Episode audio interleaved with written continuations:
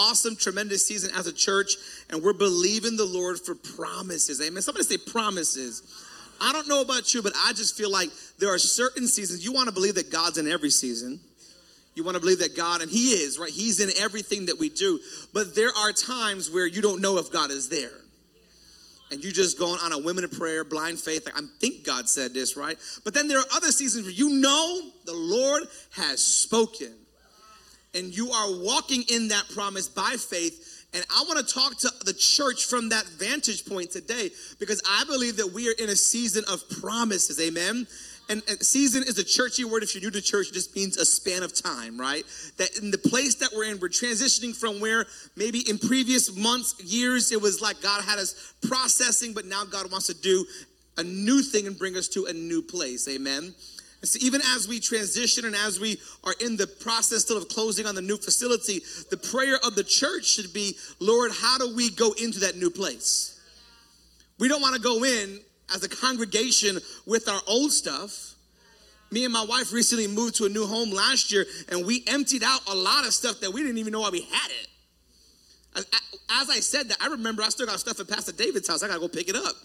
And I just, you, have stuff for days. You don't even know why it's there. It's like that in your walk with God and in your life. You just put stuff everywhere. But when the Lord is trying to bring you to a place of promise or to a place of, of intimacy with Him or to a new thing that He's trying to do in your life, there has to be a cleansing and there has to be us as believers setting aside and setting ourselves apart for the things of God. Now, I want to challenge you that we are living in a culture that does not honor God. We are living in a time where especially even in the church, there's such a biblical illiteracy that people don't want to live holy for God anymore. And individuals think that holiness is whatever you make it to be. And people are pushing the limits of sin and they are pushing the limits of, of just the scriptural context and, and they're pushing it to the edge to see what can we get away with and grace still cover us.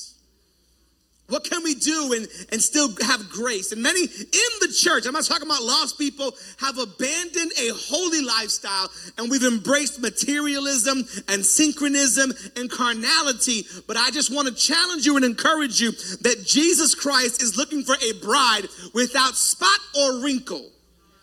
Some of you are okay walking around looking like a cow with spots and wrinkles.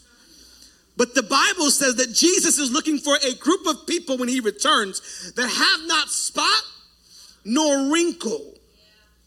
That we would be in the image of God. But what does it mean in 2023 to, to walk into promises, number one, but then to live holy for the Lord in a season and a culture that dishonors God and is pushing the limits of sin in every single area? Over these next couple of weeks, you might not like me or whoever's preaching because we're going to talk about holiness. We're going to talk about being set apart. We're going to talk about getting your life together for the glory of God. But here's why we're talking about it because if God is bringing us to a new place, we can't bring some of the old stuff with us. That was a great place for all the church to be like, Amen. Amen. If you're new to church, you don't know what amen means. It means so be it. So every time you say amen, you're telling God, I fully agree. Some of are like, I shouldn't have said that. Praise God. Joshua chapter 3, verse 1 today is my text from the ESV, and it reads this Then Joshua rose early in the morning, and they set out from Shittim. And they came to the Jordan, he and all the people of Israel, and lodged there before they passed over. And at the end of three days, the officers went through the camp and commanded the people as soon as you see the ark of the covenant of the Lord your God being carried by the Levitical priest, then you shall set out from your place and follow it. Yet there shall be a distance between you and it about 2,000 cubits in length. Do not come near it in order that you may know the way you shall go, for you have not passed this way before. Tell the person next to you, we haven't gone this way before. Verse 5, our centerpiece for the sermon today. Then Joshua said to the people, Consecrate yourselves, for tomorrow the Lord will do wonders among you. Consecrate yourselves for tomorrow, meaning in a season to come, the Lord will do wonders among you. Come on, let's bow our heads and go before the Lord in prayer. Father, we just set our hearts on you this morning. Lord, open our spiritual ears to hear what you would desire to speak over your church this morning.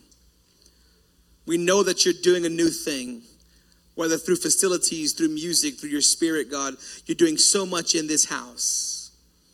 But Father, we don't want to go the same way we came. We want to enter into the new thing, Lord God, filled with your spirit. So, over these next five weeks, Father, I pray that you would open the ears of your church, that you would make our hearts good ground That we would not just be hearers of the word, but we would be doers of the word. Come on, we pray this in the name of Jesus. And the church says, Every few months uh, in my household, I sit down um, at my laptop or while I'm in bed or in the kitchen and I bust out my trusty, handy dandy budget sheet and I set up my budget for the next few months. If anybody knows me, um, you know I live and die by my budget sheets uh, because when you're a pastor on a fixed income, you got to make sure that you have all your ducks in a row. And I would challenge every man in this room to be living your life with a budget. And the whole church says, Amen. Biblical proof for that Jesus said, No man should build a tower and not count the cost, lest you start building it and are unable to finish it, and people call you a fool. 2023, that's who would build a household and not have a budget. By the end of the month, when you're out of money, can't pay your bills, people can be like, You're crazy. That's the Ebonics version. Praise God. So every every every few months i set my budget up i just did my july august september and october budget set it all up so i can know what goes where so pastor mary i set it up the first column is generosity i set apart money for the lord jesus then the next column is building fund i set apart money for the city legacy project then I set apart money for my future because ain't nobody gonna pay for my future but me. I'm not leaning on Uncle Sam, praise the Lord. I put money into retirement funds, Roth IRAs, mutual funds. I invest heavy, right? And then after all that, I start paying that guy named Bill. I pay bill one by one and I set apart if my kids need clothes, if my kids need sneakers, if they want to do extracurricular things or vacation, every month I will put money aside for oil changes, for things like that, for car taxes, because we know they're coming. Yeah. Some of y'all act surprised every January and July. I don't know. Oh my God, I'm being attacked by the enemy. No. We know car taxes come and we know when they come. And so I set it up and I set it apart. And when I receive my money, I take everything that I have set apart and put it in the buckets, proverbially speaking, of where it goes. Now, this may be a very oversimplification of what it means to set something apart, but when you set something apart, you have a purpose for it. The only difference between God and my budget sheet is God don't want a portion, he wants the whole thing. And he's saying to you, when you set apart your life for me, it avails you to be used by me. And I pause there for a second to say that I understand in today's culture, to be used by someone or somebody is usually a bad connotation. But in God's economy, it's not. To be used by God means to be utilized for your original intention. That means taking your life and what He made you for and what He designed you for, He uses you for that task. If you had an iPhone 14 or one of those demonic new um, Android phones that some of you carry with a little demon around on the back of it, um, if you had one of those and you just used it as a paperweight, but you never ever use it to make a call, people would say you're not using it for its intention. And so you were made by God for a purpose. You were made by God for an intention. And when your life is set apart for God, what you're saying is, This is God, I agree with your design for my life. I agree with what you have for me. And I have set myself apart so that you can utilize me to the best of your abilities to how you have desired to use me. Now, in the verses that we just read, Joshua, the son of Nun, he is leading the people of Israel, Israel being the nation of God, the people of God who had come out of slavery 40 years prior, and they had spent 430 years in Egypt in slavery.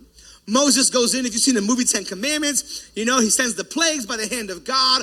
All this stuff happens. Israel leaves Egypt and they end up in the wilderness to meet with God, but they begin to sin. And I, we look at Israel and we think to ourselves, all that God did for them, and they start making a golden calf in the wilderness. And they start complaining and bickering, and they start this and murmuring against Moses and against God. And I think that sometimes we underestimate how hard that season was for them, and we overestimate how we would have reacted.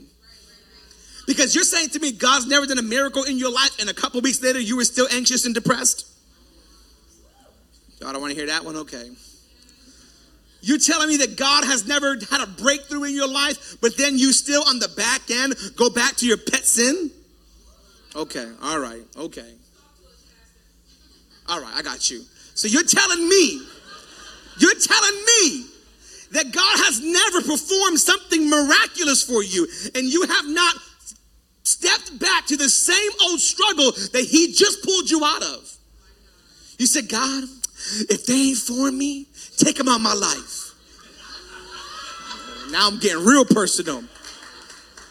They called you up and said, it ain't working for me. And then you started praying, God, I know that's my man. Oh, I know that's my wife. Would you bring him back, Lord? And he's like, I ju- you just asked me. Some of y'all got schizophrenic prayers, bipolar prayers, double personality prayers. And God's like, I, I'm trying to do something in your life that's new, but you're so stuck in the old. And so Israel was stuck in the old. And they began to spy out the promised land, the land that God had promised to Abraham 430 years prior. And they begin to sin because they think they can't take the promised land except for Joshua and Caleb, these two guys who had serious faith in God. And they're like, we can do it. Everybody else is like, nah, bro, we can't do it. And so what happens? Well, the scripture says that God grew angry with them.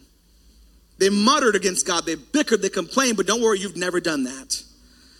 They spent 40 years in the wilderness because they complained. Here's what God did God waited for every adult in Israel to die, and for the next generation to rise up to take the promised land. And only two remain. Not even Moses made it Joshua and Caleb. And now Joshua, he is the one who is leading Israel. And that's where we f- find ourselves in this text. Joshua was groomed by Moses himself, and he saw firsthand how God worked.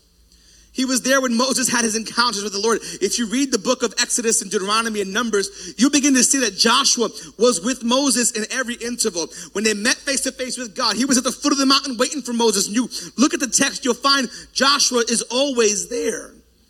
And here's what the Bible says that Joshua instructs the people in this way follow the ark of the covenant as the Levites begin to move through the camp. The Levites being the priests of God, the men of God who were in charge of the Ark of the Covenant, the tents of meeting, and leading God's people in priestly duties. He says, follow the Levites. Now, this might be like a, a detail we might read over. God says to follow the ark. Okay, we're going to follow the ark. But this is important for us because, first of all, God always guided Israel previously through the word of Moses or through a cloud by day and a pillar of fire by night. That was the medium by which God led Israel in the wilderness. He led them by the cloud, where the Bible says there was an angel in the cloud leading Israel. And at nighttime, it would turn into a fire. Could you imagine having a permanent nightlight in the wilderness? Like, thank the Lord.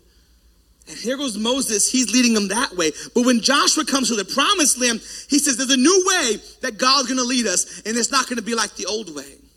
I want to challenge every person in this room that when you step into places that promise and seasonal shifts in your life, that God might not talk to you the way He usually talks to you. That God might not communicate with you the way He always does. He might choose a new way to lead you. Before it was the pillar and the cloud, and now it's the ark where the presence is. It's the ark of God where the presence. Here's what He says: Stand back from the presence because you don't even know where you're going, but follow the presence the ark of God being the, the physical manifestation of the Shekinah glory of God in the earth at the time. And Joshua is saying, stay 2,000 cubits back. Stay far from this because you are following a new way that you haven't gone before. New places of promise in your life might call for God. You're trying to get a hold of God the way you always did. God might not speak to you through your gifts anymore. In that season. He might not use the same mediums by which he always, he might not bring the same prophet. He might bring the person you don't like. And the fact that you have people that you don't like is other stuff that God has to work on. He might use a he might use a coworker. He might use a billboard. He might not use your prophetic gift. He might not use the tingly feeling you always get. He might not give you the goosebumps this time. He might just speak to you clearly. And if you listen, you listen. And if you follow, you follow. If you don't, you don't. But new places call for God to use new means by which to communicate with us. But here's what Joshua says in verse 5 Consecrate yourselves, for tomorrow the Lord will do wonders among you. Consecrate yourselves. In other words, purify yourself. Do the ritual cleansing of your body before you cross over. And here's why we do this. Here's why, beloved, because the Lord wants to work miracles among you. He says, The Lord wants to work miracles among you. So he's saying, before we cross over, you have to consecrate. Here's point number one of three today that consecration comes before the crossing. If as a church we're going to go into places of promise, then as a church we have to consecrate our lives before the Lord. I want to say that again. That was a great place to be like, Amen, Pastor Louis. We're going to consecrate before the Lord. If God is going to bring us to places of promise, the church needs to be in consecration. We need to be at a place where we're saying, God, I understand what you're doing and I want to bring holiness to my life. I want to align myself with your word. Far too often in our walk with the Lord, we don't desire to do the work of holiness. I want to stop for a moment because I grew up under a very legalistic Pentecostal worldview, and, and it's an improper worldview. Holiness is not something that we achieve. That was a great place to be like, thank you, Lord. You don't achieve holiness, we receive holiness that when we are justified and sanctified and made right with the Lord, that we are in given to us holiness. Like He makes us holy because He is in us. Now, our job at that point is not to live for holiness, but to live from holiness and to have a holiness of the heart. Holiness is not about how you come dressed to church, although how you dress can make you unholy. God, I want to hear that. Mm, okay. Pastor David they didn't want that one. Your behavior does not make you holy, but your behavior can make you unholy. It's weird. You can't make me more Puerto Rican than I am. Some people be like, You are so Puerto Rican when I do certain things, I'm just loud. Like, why is he angry? He's not, he's just Puerto Rican. He's loud. My kids, why are you yelling? I'm not. I'm just, what are you talking about? This is yelling. I'm just loud. It's like, okay, dad, okay. You go to a Puerto Rican household tons of Puerto Ricans, you're gonna think everyone's fighting. I did my DNA test. I'm telling you, I can't get more Puerto Rican than I am. Just I just can't. You can't get more holy in the sense of how you are, but your job is to live in accordance with what God has given you. We live from holiness, not for holiness. He has done it for us. But we have a job as believers to walk in purity, to purify our lives. You cannot tell me that you've been saved by Jesus Christ, but have a porn collection at home. You got to purify that. Y'all don't want to hear that one. Okay. You cannot be like, yo, I am saved, but you're getting drunk all throughout the week. You cannot say that I'm living holy for the Lord, but you're living in debauchery and sin. Joshua says you got to consecrate yourself. Now, this is a theme through the Old Testament and the New Testament because some hyper grace people would say, Well, Jesus did it all for me. I'm always holy. I'm always this. I'm always that. That's that's greasy grace. That's greasy grace. That's not, that's not what the scripture says. Listen to James chapter 4, verse 8. James being the, the bishop of Jerusalem who, who took care of the church in Jerusalem. He says, Draw near to God and he will draw near to you. Do you see that? There's an onus on your side, there's a, there's a ownership on your end. Cleanse your hands, you sinners. Who's he talking to? He ain't talking to the lost people. He, and purify your hearts. There's a role that you have in this. The role that you have in this is not to be or become what he says you are, is to live in accordance to what he has said you are. You are a son. I don't wake up and try to be Puerto Rican. I am. You don't wake up and try to be a son or daughter of God. You are. But now, how does a son or a daughter act? In my house, I say, well, Burgoses don't do that. I remember one time I picked my daughter up from school and I said, How you doing your test? And she says, I'm a Burgos. I got a hundred. I'm like, that's what I'm talking about. And I said something to her last night. I forgot what it was. And she gets in the car. She's like, come on. Oh, I said, because she went skating for the first time at a party and she's never gone skating before.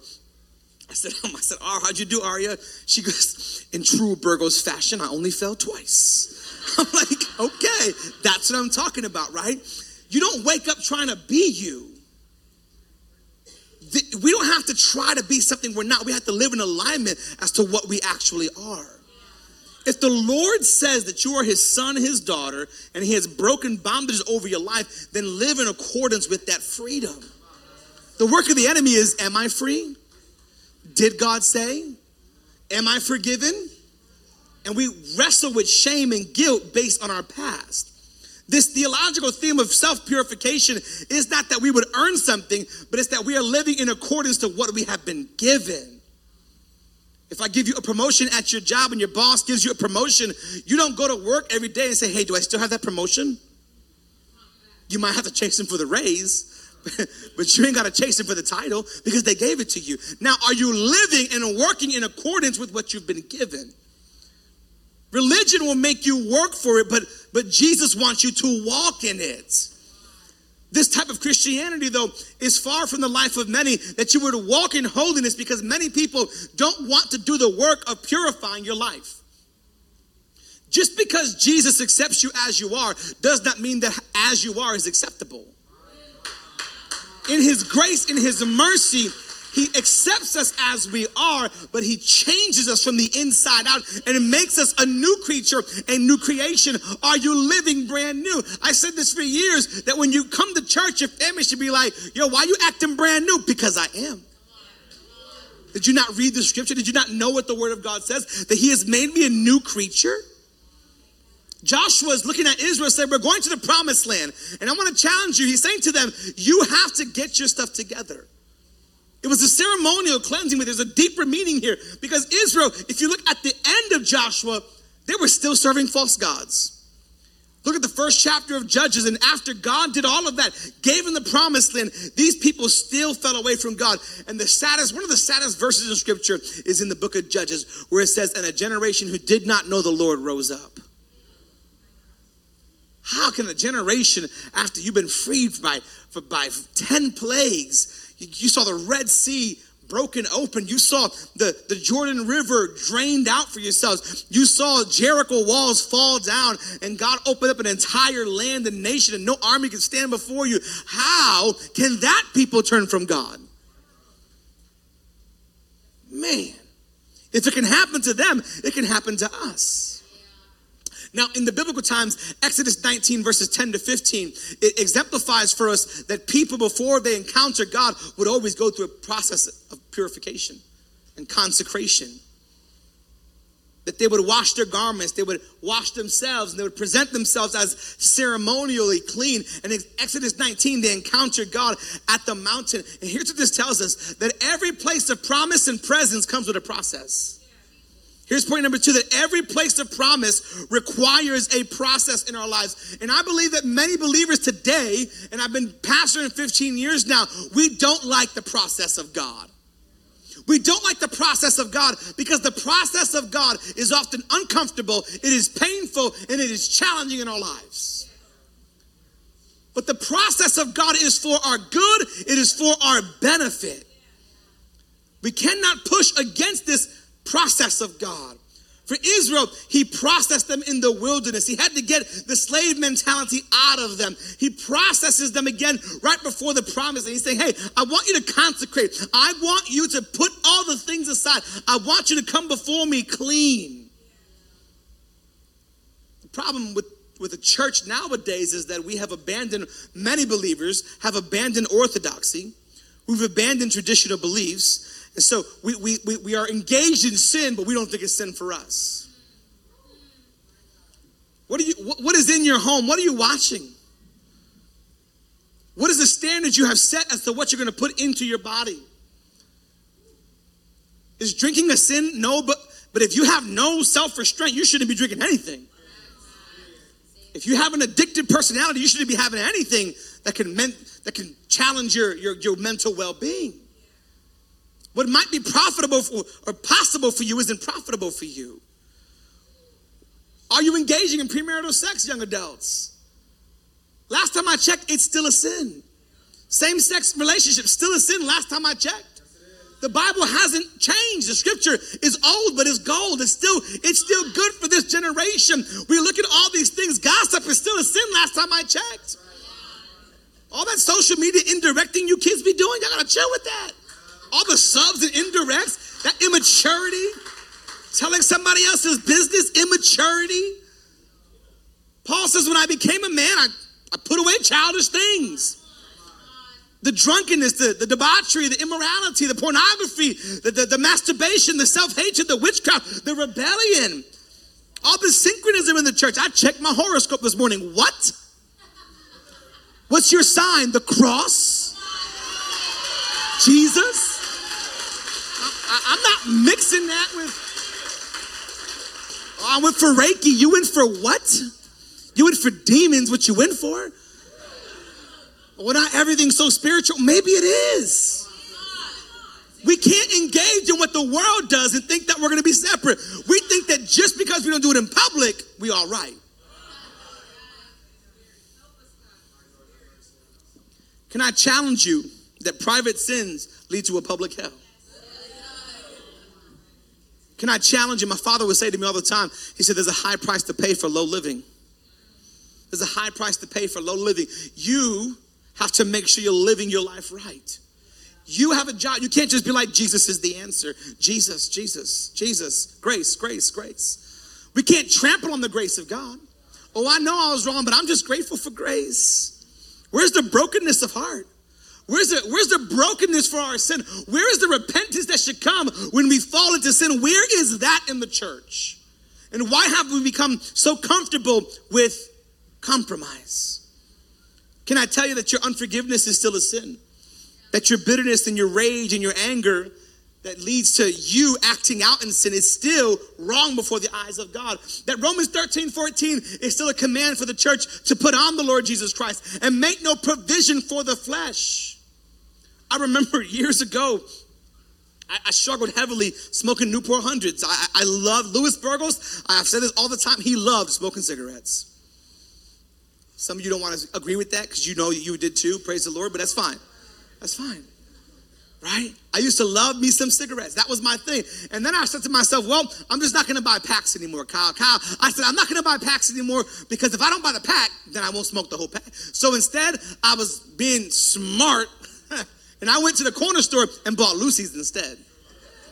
Because at least, you know, I wasn't buying the whole pack. And then I realized that buying loosies is more expensive than buying the pack and I was paying a higher price for the same sin. And that's what people don't realize is they're paying a higher price for the same sin. Because once you know, and once the Lord speaks to you, and you continue in that sin, you're paying a higher price. And what began to happen in my life was I had to choose at some point am I going to love this more or am I going to love God more? Because I have to be an example. If you smoke cigarettes, I'm not knocking on you. I'm saying what my process was with God the Lord spoke to me. He told me my body is a temple of the Holy Spirit.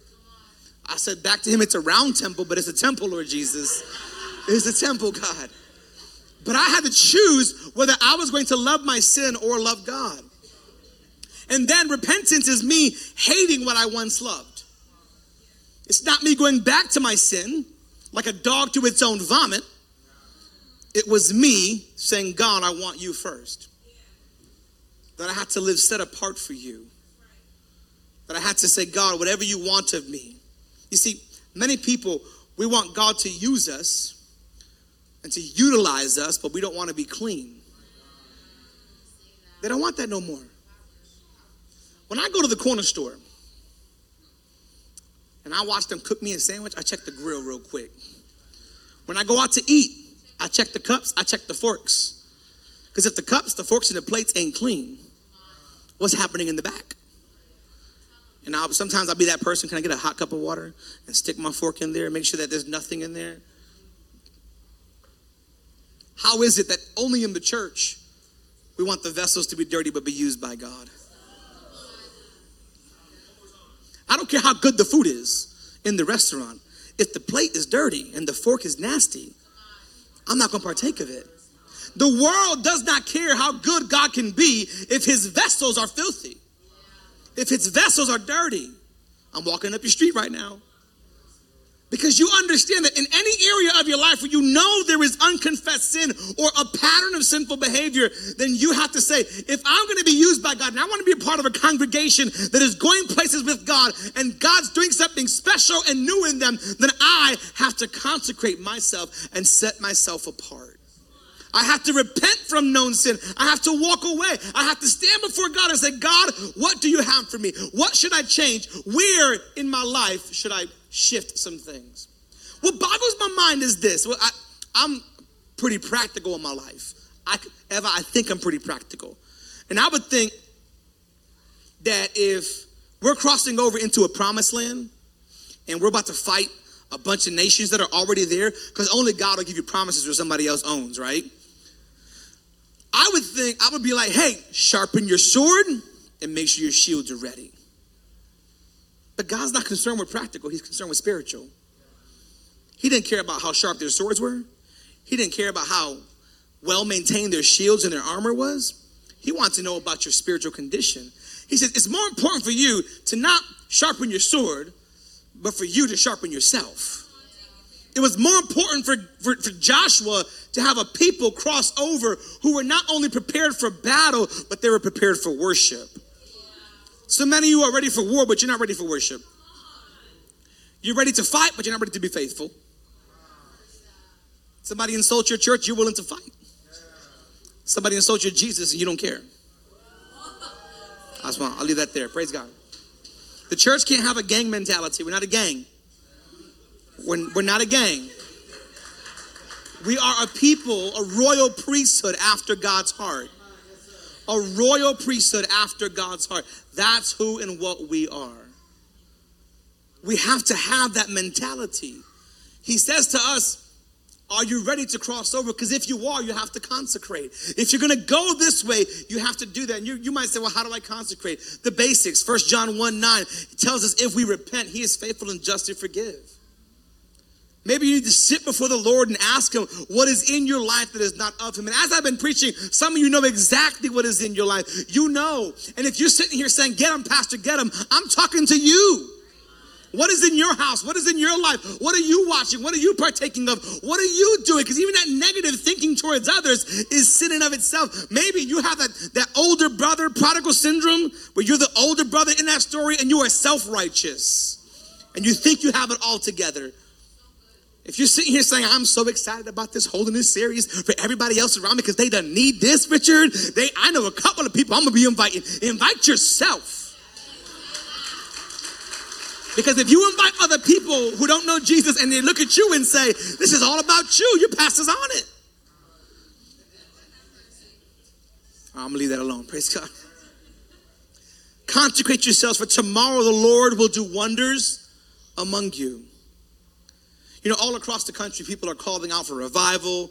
They're crying out to God to show up in churches. They, they want revival. We hear this language in church and in, in, Christian Christendom a lot. We need a reformation. We need an awakening. We need all these things. But people are calling on God as filthy vessels. We have people wanting the presence and the power and the purpose, but not the processes of God. And they don't want to do the hard work of aligning their lives, repenting and turning from sin. They don't want to do the hard work of getting before God and purifying ourselves. For tomorrow, Joshua says, the Lord will do wonders among you. I want to challenge you that the Lord desires to do manifestations of power in the church. The Lord desires to do manifestations of the Holy Spirit in the church. When the Lord sends manifestations, he calls for consecration in the house of God. Here's point number three God calls for consecration before he sends manifestations. The church wants manifestations, and then they will do the consecration. If God shows up, I'll clean my act up. Man, if the power of God hit the room, I'd probably run from every sin. You should run from it still. The scripture says, make no provision for the flesh. Just like old Louis had to find out if I stopped buying the cigarettes, I wouldn't have them to smoke. Make no provision for the flesh. Don't go to the websites. Don't call the people that you fall into sin with. Don't do those things. Make no provision. What are you providing for in your life that God says, provide for me over that? God wants to send a move in his spirit. I, I believe with all my heart, God wants to move in the church in a way that it was designed to carry the glory of God, the Shekinah of God, the weight of his presence. God wants that in the earth. God wants a power filled church. One that puts it all over social media for, for, for, for look at us, but that there's a genuine move of God, a genuine power of God in your life, a genuine walk of God. He wants to do it, but He can't do it with a bride that is not consecrated, that's not set apart for the purposes of God. Is Jesus the leader of your life? Or is he just like an additive in your life? Is he just the extra in your life? Is he really leading? Does God have every area of your life set apart for him to use? I want to encourage you that challenge you that God desires to do something in your life. He doesn't want to just use Louis Burgos, Pastor Mary Green, Pastor Sandy, Pastor David, Pastor Ceci. He doesn't want to just use people with titles. He wants to use every believer in the body, every son, every daughter, filled with the Spirit of God.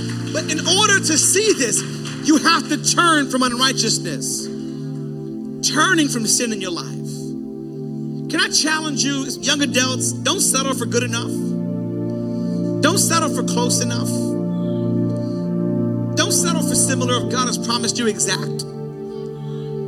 Don't settle for, I go to church, I pray, I read my Bible, and now, Pastor David, I even give, but I'm still sleeping around. Could we not? Could we do the whole thing the whole way for the Lord Jesus? Could we not live in drunkenness? And could we not live could we challenge ourselves to be fully available to God? Could we not be a walking contradiction? Could we not be hypocritical?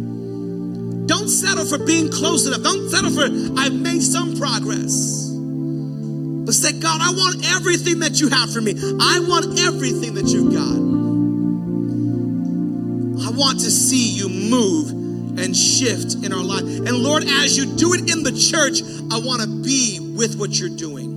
I want to be in alignment. I want to be in right standing. I want to be at that place where, Lord, I am walking in your holiness because the holiness of God, it brings a presence you couldn't comprehend. That you're walking in alignment with the Lord Jesus. Can I tell you, for many people, it's only the mercy and grace of God that has covered us. But there is coming a day in the church where the Lord, He desires to bring a power and a spirit filled atmosphere carried when you have compromise in your life. Come on, would you stand with me this morning as the prayer team makes their way up?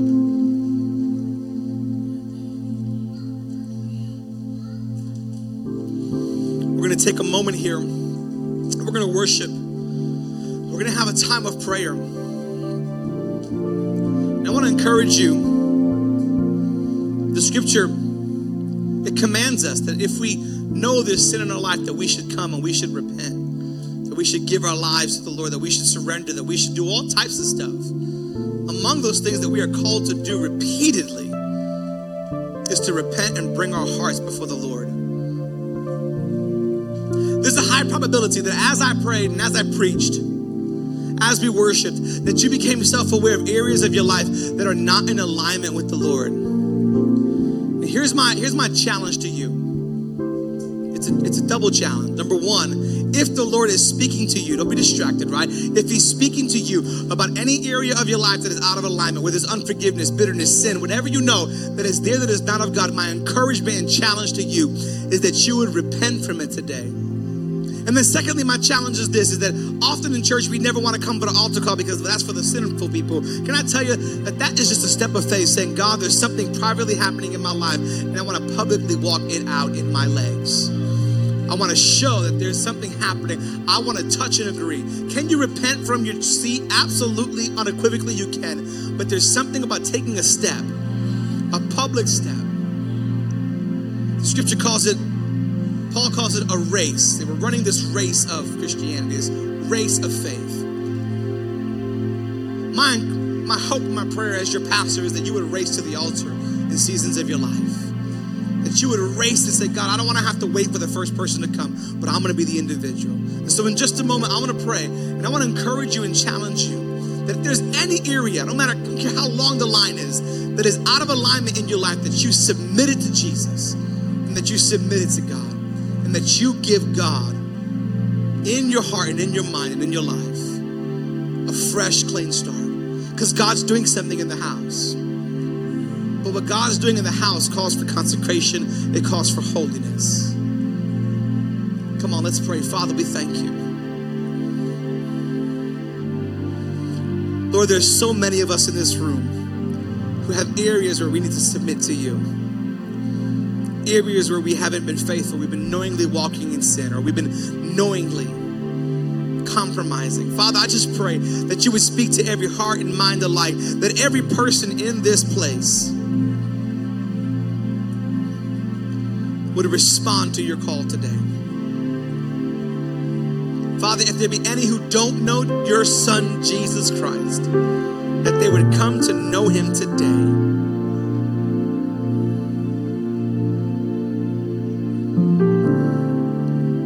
They would surrender their hearts and their minds to him.